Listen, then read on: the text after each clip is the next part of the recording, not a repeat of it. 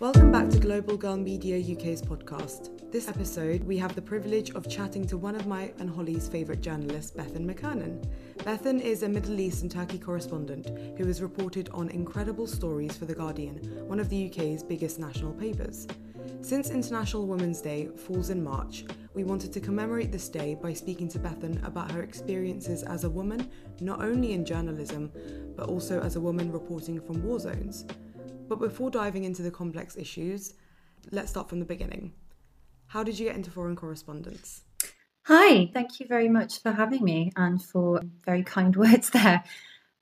How did I get into foreign correspondence? I guess I always wanted to do it, even before I really knew what the job really entails or what it meant. I always wanted to travel and I always wanted to write.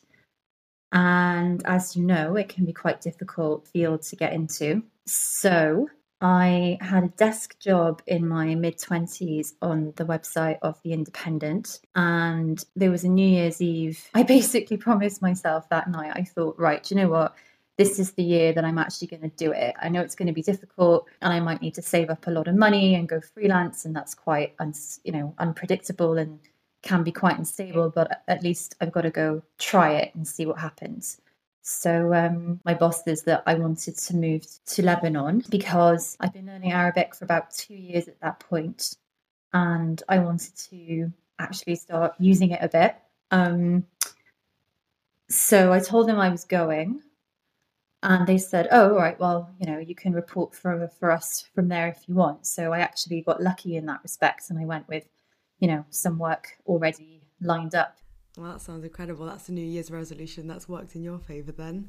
What about your education journey as well? Did you always know that you wanted to go down the path of journalism? And if so, what do you think is important for our younger listeners to kind of be aware of when they're considering further education or like further experiences to broaden their journalistic experiences, of course, and specifically for foreign correspondence? I think a lot of trying to break into journalism or UK journalism at the moment is um, it's really difficult, and a lot of it is who you know, and you know whether you have uh, you know a family who who work in the industry and friends who work in the industry who just just to give you a kind of even baseline understanding of, of how it works. Those are the kind of things that you can't really control for if you if you want to break into into a media job. And I didn't really have any of those things. I guess, you know, if you're still sort of like at the later years of school or you're at uni or something, and this is what you want to do, I would 100% say if you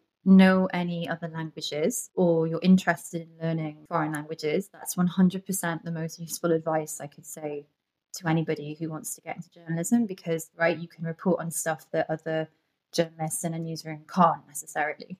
So that would be my first piece of advice. And my second would be is just to know that you have to really be able to take knocks and to and to get up and keep going again and again and again if you want to succeed in it. It is really tough.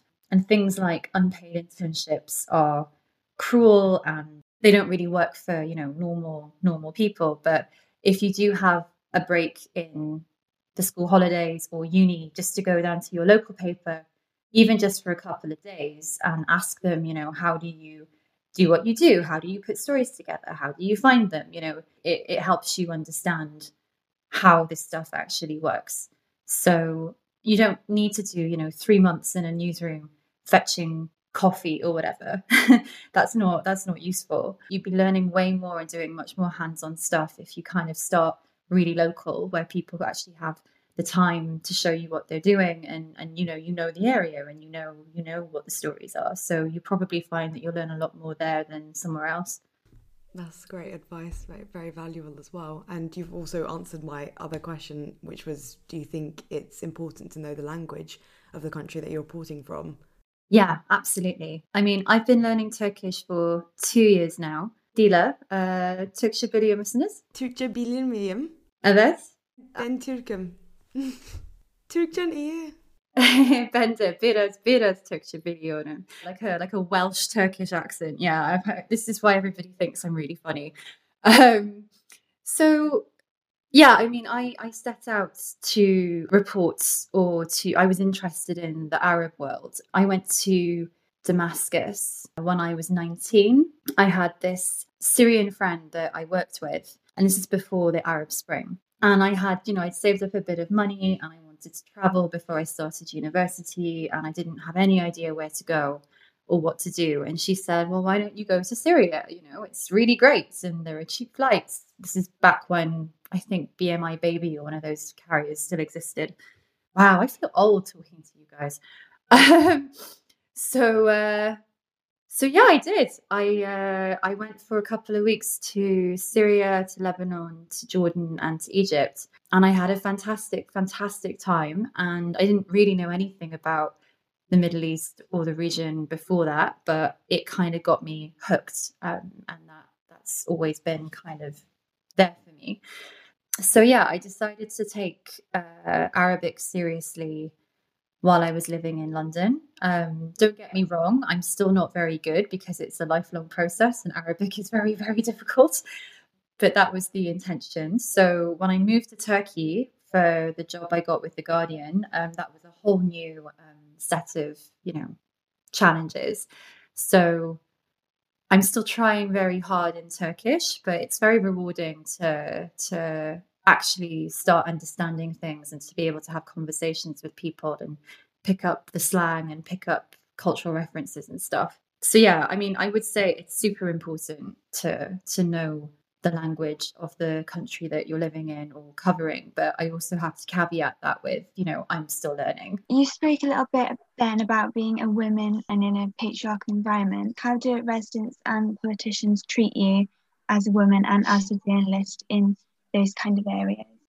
I, I think it's kind of a double edged sword because in some ways when you're a woman if you're if you're in an actual active conflict zone, like if you're in parts of Syria or Iraq or Yemen or somewhere like that, sometimes I find that the men that you're dealing with who are in official roles or military roles, they can underestimate you and they treat you like you're stupid. And if that means that they tell you information that they would never have bothered to tell a man because they're not trying to impress them or they don't think that you're going to do anything with it, then that can work to your advantage. You can get closer to people and stories than men can a lot of the time, and you can actually you know, shed light on stuff that doesn't go into sometimes the reports that men put out. I mean, there was an example of this on my last trip to Yemen, which was in November. There's a there's a migrant trail that comes up through the Horn of Africa, Ethiopians and Somalis who cross into Yemen trying to get to Saudi Arabia, and it's really undercovered because you know access is so difficult and it's it's because these people aren't going to Europe they don't really create the same kind of interest or headlines that that you know the refugee trail to to Italy or Greece did. But yeah, you know, and I I, I was talking to some of the young women and the girls who are making this journey who the men, you know, a male journalist couldn't talk to or wouldn't be able to talk to. And their experiences are very specific and very different, right? I mean, I ended up writing in my report how palpable, you know, the threat of sexual harassment and assault and rape is for for these girls. And I noticed in, uh, in reports that you know men have put out about the same subject that's just not mentioned in it at all. When to me that's one of the most important parts of that story. You know that's that's a whole fifty percent of the people doing this journey. You're kind of not communicating their experiences and some of the worst things that are happening. I think in that sense we do bring a perspective and we we do kind of make sure that some perspectives are are told that maybe would get missed out otherwise. Do you find yourself with like a certain affinity towards women and girls alike in like war zones or places like Yemen? Do you find that you prefer to speak to them and tell their stories? Yes, definitely. Yemen is one of my favorite places to work, which I know sounds really strange, but because there is basically so little reporting that comes out of the country and because you know, Yemeni journalists themselves are often hamstrung in what they can report because they have to keep themselves safe. And getting in is is really difficult. So if you are lucky enough to get the access and to actually talk to people, I think, yeah, I think it's really important to convey what, you know, particularly uh, Yemeni women have to say because you just you don't get those voices. Even even in um, the most recent round, I mean, there is a there is a peace talk process for Yemen, and there is you know this sort of subcommittee dedicated to women's rights and women's issues. But even their male colleagues don't necessarily pay attention to them or, or give those issues the kind of real attention that they deserve. So yeah, I think I think definitely it's really important to elevate those voices if you can. Yeah, I think that's really interesting what you said about how maybe being a woman helps you in a way get um, more information for your stories. So I wanted to ask, how do you go about getting those stories in the first place? Is it by speaking to people on the ground, or do you follow recent developments, or do you like choose your own stories? And how do you approach these? When I'm looking for stories or covering for stories, I think there's usually a combination of factors that go into that. Sometimes, you know, the news happens and it's so big and huge that you know, it's obvious that you have to start covering it or looking for information or angles. I mean, to give an example, something like uh, when Qasem Soleimani was assassinated last year, you know, I sort of woke up to those news alerts and it was just it was just so massive that you had to start working immediately. So there was sometimes it's really clear what the story is. Sometimes I start with a topic. No one's really written about environmental issues in Turkey or um, mining, you know, new mining contracts with foreign companies in Turkey. That's an interesting topic. But to get from a topic to an actual story takes quite a lot of work. You have to sort of do a lot, a lot of reading on on the topic and talk to a lot of people to figure out you know what the actual story is you know if there's any information that you can uncover that is new and that deserves to be in the public sphere. So um, yeah that process can can take a little while but usually it's pretty worth it. This leads to my next question actually since you mentioned turkey as well also in reference to yemeni journalists. Many people might not know but Turkey has the second highest number of journalists which are imprisoned in the world. There are examples, like in 2015, one of the editors for the Cumhuriyet um, newspaper was imprisoned for 27 years. He was just publishing incriminating articles about the government and he was uh, labeled as a terrorist. So, what I'm trying to say is this there appears to be this silencing of journalists in Turkey and in the Yemen, especially when it comes to any subject matter that paints the government in a bad light. Does this make you reluctant to write objectively and for a UK national paper as well? That's a really good question. this bit's off off the record.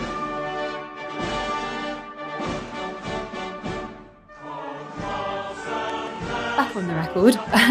Turkey has been a real learning curve. I think it's one of the most interesting places to be a journalist, but as you say, Dila, it can be one of the most difficult and one of the most dangerous. And you know, and it's a place where you think, oh, Turkey, you know, Turkey's practically Europe, or parts of Turkey are very European, so it can't possibly be that uh, repressive or that difficult to do free and fair reporting. But but actually yeah it, it really is. And the and the trajectory isn't good either. It gets more difficult all the time.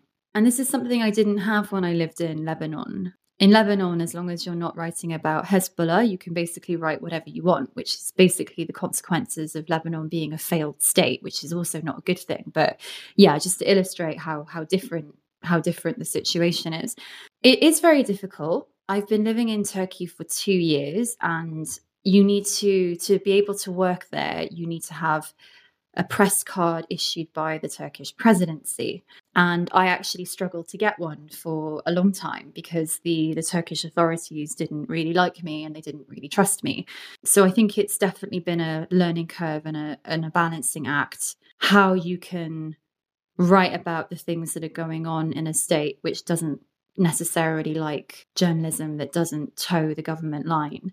You have to be very aware, basically, with every single story you publish. You have to think, you know eight steps ahead if i if i publish this then what will happen you know what will that mean will it mean that i don't get access to this thing in the future will it mean that um, my Turkish sources will stop talking to me because they don't like it. Will it mean that I'll get kicked out of Turkey? So all those things are always, you know, at the back of your mind, and you have to keep them quite.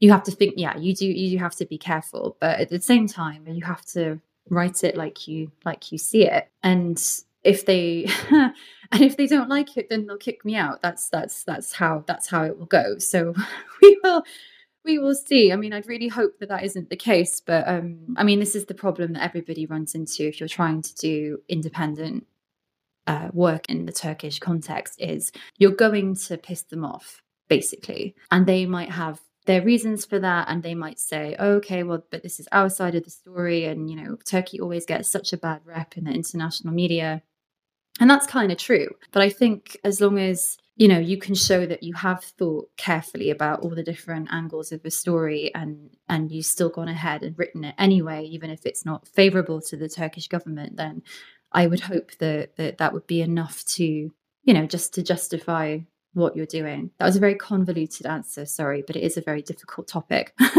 That's quite interesting. I assume that if you were writing for a uk national paper there might have been a bit more lenient but i guess i mean they do care about how they present themselves especially to europe so it makes sense, I guess. Okay, well, since you've been living in Turkey for the last two years, I want to ask you how uh, you've experienced like the division happening in Turkey in terms of like the liberal younger generation against the older generation who are kind of adopting Erdogan, which is the conservative leader's backward policies. Uh, first of all, do you find that to be true? Do you experience this division firsthand through the last two years that you've been there? Turkey is a really, really fascinating place.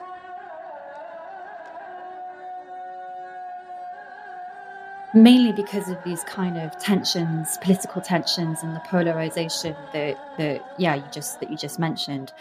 Um, it's sort of there's no kind of middle ground. There's no kind of consensus building in the middle where everybody kind of tries to come together and see each other's points of view necessarily. It's just it's just you know extreme left, extreme right, extreme nationalism, extreme anti-nationalism, you know, whatever whatever the topic happens to be, like everything kind of descends into culture wars at some point. So yeah, I I definitely have uh, seen those divisions really, really up close um, to the point where actually in kind of conservative neighborhoods of Istanbul, sometimes people, I mean, I'm, I'm obviously a foreigner, right? Even though I can speak some Turkish, but sometimes people will shout at me or, or be like, go home or get out. You know, you're just spying for Western countries. When all I've done is like walk down the street with my headphones on. So I'm not trying to attract attention or talk to anyone necessarily. So it can be in some ways really hostile. Um, yeah, that's something I haven't experienced anywhere else except Turkey. It's interesting how there is this kind of the democratic structures and that kind of political plurality is you know that's part of modern turkey it's been there for 100 years and even though you know the current government is definitely very much in control and has been trying to you know consolidate control very much so in the last five years since the coup attempt.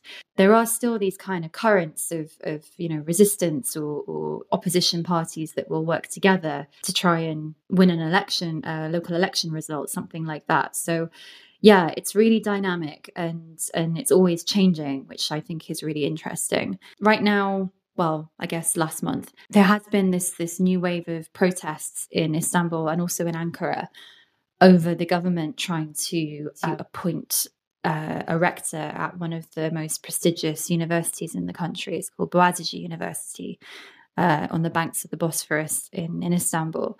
And that has, you know, really exposed a lot of divisions that were probably also there before Erdogan and the and the current government too. But it's been really interesting to see that there is this young Turkey is a young country, right? It's um the population skews really, really young. And all I think there's going to be something like 2 million new voters by the time of the next election in 2023. You know, I think it's actually 5 million. I think there's going to be 5 million new voters if they hold elections in 2023 as as is scheduled right now, which is a huge new demographic of people. And yeah, you know, all the evidence is basically pointing towards the fact that, you know, these these young people are they accept, you know, Erdogan's government and the AKP, like his party, as um, the status quo. They don't remember what life in Turkey was like before Erdogan came along and really, you know, raised living standards for the working class. And, you know, he was a real proper man of the people, like a real populist, not like the populist we have in Boris Johnson. Erdogan is like the OG. He really did, you know, put Turkey on a path where it kind he kind of dragged it into the future. I think when Erdogan became prime minister back in 2002 2003 uh, the average life expectancy for a Turkish person was the same as the average life expectancy for a Syrian. And now the average life expectancy for a Turkish person is the same as for a Spaniard. So in 20 years, he's basically managed to like totally transform the country, you know, economically, politically, socially. And for some people, for his base, that works out really well. But, you know, for this growing group of young people, they don't know anything different. They think that's the that's the project to rebel against. So I'm really, you know, interested and excited to keep covering that in the next in the next few years. I think it's yeah, I think it's really important. I mean, it does seem incredibly fascinating to oversee this adoption of the status quo, as you say, but also generates hope for the future of Turkey, or I hope it does anyway, because especially as someone who wants to live and study in Turkey, obviously witnessing these incredible protests and backlash from afar, and even hearing from friends who have visited Turkey and have observed the militancy of the police and such, like seeing people getting arrested or beaten merely for filming a video during a protest. It's understandably unsettling and really does show the stark differences between us in the West and conservative Turkey, especially since some of us are under the impression that it's such a liberal and modernized place. I mean, Turkey is a conservative place, as I'm sure you know. It is. It's a deeply conservative place, and I think a lot of Europeans and a lot of visitors who come on holiday, you know, they see Istanbul and how liberal it is, and the beautiful parts of the, the Mediterranean coast and the Aegean coast, and they think, yeah, you know, Turkey is uh, it's so liberal and, and and so forward thinking, and it's so gay rights friendly and Erdogan is, uh, you know, he's just a bad guy repressing everybody. But yeah, the truth is, it is definitely a lot more complex than that. Like, yeah, Istanbul is a is a liberal metropolitan hub in some neighborhoods, but in other neighborhoods, it's really deeply conservative, both you know politically and religiously. Um, so you can have like a gay friendly nightclub in one neighborhood, and then you can go 500 meters and be, you know, basically amongst you know really socially conservative people who would never you know those those two things kind of go up against each other which is what makes istanbul such an amazing place but also gives it all these tensions right? I mean i found moving to turkey quite a shock and i thought i was ready for it and i and i knew what it was going to be like but even then the kind of the divides and the the political kind of fervor with which people really believe in these different ideas really kind of shocked me. Everything is politicized, everything, absolutely everything. So yeah, if you were if you were, you know, going to move there, I would hope or if you're going to explore it, I would hope within a university community, you know, you'd be kind of to some extent they'd be able to kind of introduce you to what it's like in a kind of quite controlled and safe way. But yeah, there's no denying it would be it's a massive culture shock. And you have to be really careful with what you say and what you put on the internet. That's one thing that you know i'm i'm 31 now and although the last year doesn't count because of the pandemic so whatever you know my cousins are uh, 16 and 14 and you know they're very much you know gen z and you know i just see how they post stories and they're on tiktok and they do all this stuff and all I can think is, is like, wow, how lucky you are to live in a country like the UK where you don't have to worry about, you know, people seeing what you think and do on your social media. I mean, sure, you know, Facebook and China are probably taking all your data, but at least you know that's not going to land you in jail. But if you are a young person in Turkey, you know you don't have that freedom, and I think that's a huge shock to, to people when they when they first arrive, when they travel, or if they come for a little while. Is yeah, it's it's heavily militarized, basically, like you say. There's no, um, you can't even hold a Women International Women's Day protest anymore. The one last year got shut down by police with tear gas and riot gear.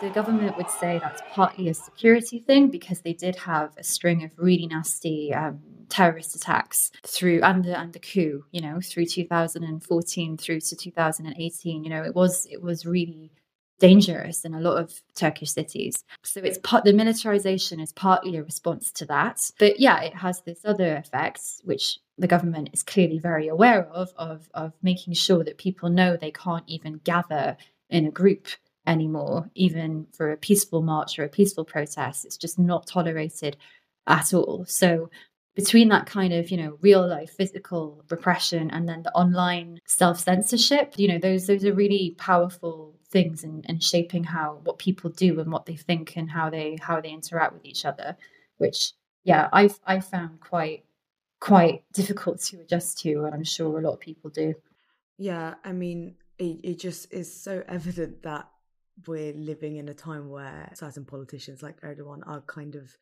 um, the repercussions are like few and far between, I guess. And one of my examples I'm going to bring forward, and I know you've reported on, is the Erdogan's like violation of international rules and like UN resolutions to reopen the Kapalı Maraş in North Cyprus.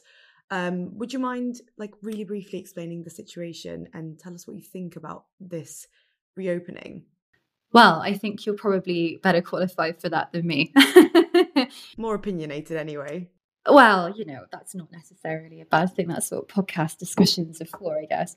Yeah, Cyprus. What a strange, strange place Cyprus is. It was uh, it was my first trip uh, when I went in uh, November last year, I think it was. Yes, right before they reopened Maraş, Varosha.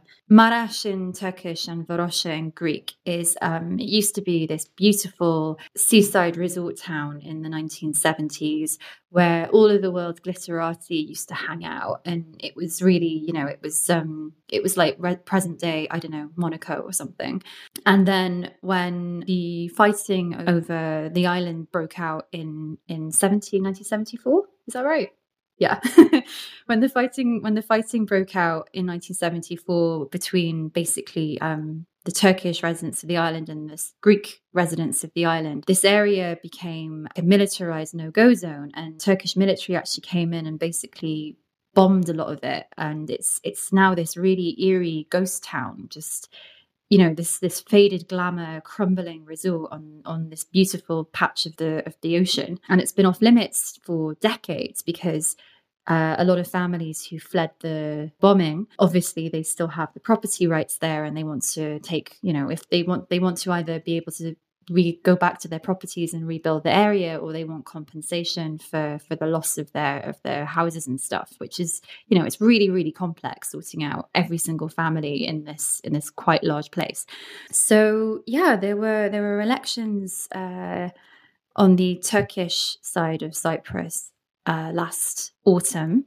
And there was kind of the shock result where the pro mainland, pro Turkey candidate uh, actually ended up winning. So now everybody's quite worried. I mean, Dila, you can correct me if I'm wrong, but I think everybody seems a bit worried that the idea of an actual resolution for the two sides of the island and actually making Cyprus whole again seems to be now, you know, further away than ever and that was kind of really symbolic in Varosha or Marash when um, when the the new president said that they were going to reopen it, and uh, Erdogan and uh, his coalition partner both went to visit shortly afterwards and had a walk around, and you know really was sending this really strong message that this this is you know Turkish land, Tur- a Turkish project, and it's it's it kind of fits in with this um, quite belligerent or aggressive foreign policy that Turkey has been going for in the last 10 years or so.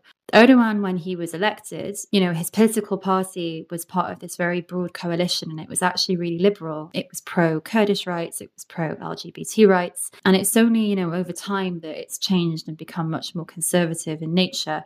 And going, you know, not just domestically at home, that's also been reflected in Turkey's relationships with its neighbors. So before the Arab Spring, 10 years ago, Erdogan was his you know, he said his policy was, you know, I'm friends with all my neighbors, no problems with all my neighbors. And now he's basically got ongoing fights going on in Iraq, in Syria, with Greece, with Israel, um, with Cyprus, sorry, with well, with the with the Greeks and with the Greek Greek Cypriot side of Cyprus. He's also involved in Libya. Yeah, Turkey, you know, Varosha is, I think, a really symbolic uh, way of looking at how Turkey kind of sees itself on the international stage these days and, and how it sees its place in the world. You know, it doesn't really signal compromise or a willingness to to look for peace if you're going to unilaterally take this area that's very special to a lot of people and holds a lot of painful memories and kind of say well we're going to do what we want with it and if we're going to reopen it and rebuild it well that's that's what we're going to do no matter what anybody else says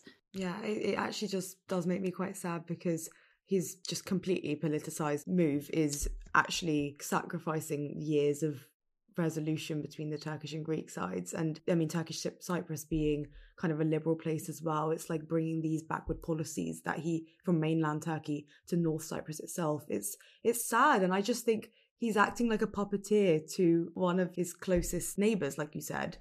I don't know. It, it, makes me sad as a Cypriot as well. Yeah, absolutely. Yeah, the the the Turkish Cypriot community. Um, yeah, I'd never been there before, and I was really, you know, it is very liberal. You know, people there didn't really.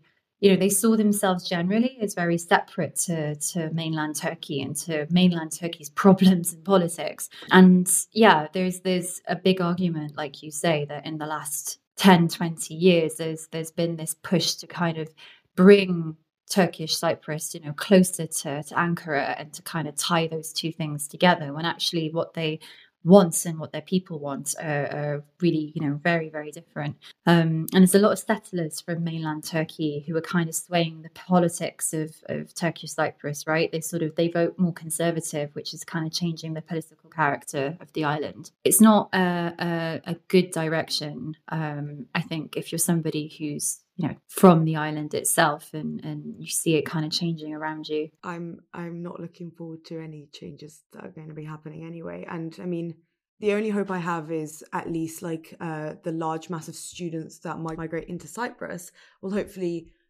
keep the island young i guess and keep the island a bit more liberal because they come from everywhere like the continent of africa middle east. I don't know. I'm, I'm hopeful but i mean we share the same belief that North Cyprus and Cyprus itself is a very complex and very fascinating place. It is. It's just. It's a really beautiful and really complex part of the world. And and have you thought about um, doing any reporting from Turkey or from Cyprus? Yes, of course. I live in the UK now, but every summer I would go back to Cyprus apart from this nice. year. Yeah, I do have plans for upcoming trips as well. But it, I, I would love to. I find it very fascinating to write about and research about and hear yeah, about. Yeah, I think it could benefit with a few more voices coming out of it into, into international media. So, yeah, that would be really cool.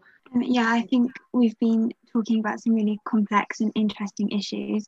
So, I thought to end the discussion, we'll go with a bit of a lighter question, and that is um, what is the most interesting story that you've had to report on? This could be something that was maybe dangerous or heartwarming or just. Ooh, most interesting. Wow. I think the one that's continuous, continuously really interesting is probably what happens to the women and children of Islamic states who are foreigners, they're not Syrian or Iraqi, and how they uh, what what happens to them you know do they do they stay in these detention camps in syria or prisons in in syria or do they get repatriated home for trial or investigation or rehabilitation yeah i mean those camps are really miserable places i've got to say they are they are horrible um and and these women are very they're very complex people right you know i used to think anybody any you know western westerner who ran off to join isis I used to think they must all be idiots because who does that? You know, how do you look at that project and um, you know enslaving Yazidi girls and chopping off people's heads in propaganda videos. How do you look at that and go, yeah, that's uh, something I want to sign up for on this really dangerous journey? You know, let's go for that. But yeah, the more of them that I've met, um, you know, men and women, the more I realize, you know, actually everybody's motivations and reasons for going are, are, are, really different. You can't really generalize about this this really large group of people. You know, we're talking about there's at least twelve thousand women, foreign women, still in these camps at the moment. You know, I once met a French girl, woman. Sorry, she was early twenties, a French woman whom she she was a medical student in Paris, and her husband. She said her husband was an accountant and I just thought, well, how bad must your life have been in Paris? You know, how much racism and, and stuff must you have faced for you to think this is a better idea than the life I'm currently living. So um, I find all of that uh, super fascinating, and it's and it's it's never happened before, right? You've basically got like Guantanamo Bay in the Kurdish held part of Syria, but it's not for men it's for women and children you know like little children who've done absolutely nothing wrong and their governments are refusing to take them back. On n'est pas radicalisé on radicalise nos enfants non on essaie de leur donner une éducation comme n'importe qui. Ils connaissent pas bon bah le monde extérieur euh, par exemple la télé l'électricité. So one extremely heartwarming story, probably the most heart the most heartwarming story. I don't get to do a lot of heartwarming stories to be honest, but one heartwarming story I got to do. I was working with a human rights lawyer and a journalist in Trinidad. Basically, there were two little boys from Trinidad in one of these camps, and they had a picture of their mum uh, that they carried around with them everywhere, and their dad was missing. He he he took them to to Syria when they were about 10 and 7 and now they are 15 and 12 i think. So yeah these two little boys were basically you know on their own in one of these camps um, and they had this picture of their mum and we managed and they, they couldn't remember her name because they were so traumatized but the journalist in trinidad you know he went around the muslim communities in um, port of spain the capital and he found the mum. So we managed to, you know, we ended up getting the two little boys out of the camps their mum came all the way to Syria. She'd never even been on a plane before. But this woman came all the way from Trinidad to Syria to go get her little boys back and take them back over the border to Iraq. And now they are, and then from Iraq, they flew home to, to Trinidad. And now they are, you know, happy. Well, I mean, they have social workers, um, and there's still some legal issues with with the family because the state is still kind of very wary about how they're doing and stuff. But for the most part, you know, these kids are they're home again and they're doing all the things and they that they that they missed doing when they were in Syria and they get to you know they have a little sister that they hadn't seen in 5 years. So that family has kind of been you know made whole again. That kind of proved to me that you know that could be possible for all these children you know it is possible to do that. Um and yeah it's basically one one happy ending um which doesn't happen very often. So yeah i like that a lot been an incredible conversation, and I've personally learned so much, and I'm sure our listeners will have too. Um, so please do check out Bethan's incredible reporting, and we will see you again in April. Çok teşekkürler. Benim adım. Everyone is talking about magnesium. It's all you hear about. But why? What do we know about magnesium? Well, magnesium is the number one mineral that 75% of Americans are deficient in. If you are a woman over 35, magnesium will help you rediscover balance, energy, and vitality. Magnesium supports more than 300 enzymatic reactions in your body, including those involved in hormonal balance. From functional medicine doctors to mental well being and female hormone experts, we all know that magnesium is the one mineral to improve all aspects of well being and health. But which one? Magnesium Breakthrough from Bioptimizers, the trusted choice recommended by leading experts with seven best absorbed forms of magnesium to ensure your body receives the support it needs for overall well being. Go to bioptimizers.com slash balance today and use code BALANCE10 for 10% off. Support your journey to wellness at B-I-O-P-T-I-M-I-Z-E-R-S dot com forward slash balance. Magnesium Breakthrough from Bioptimizers, your foundation to optimal health and vitality.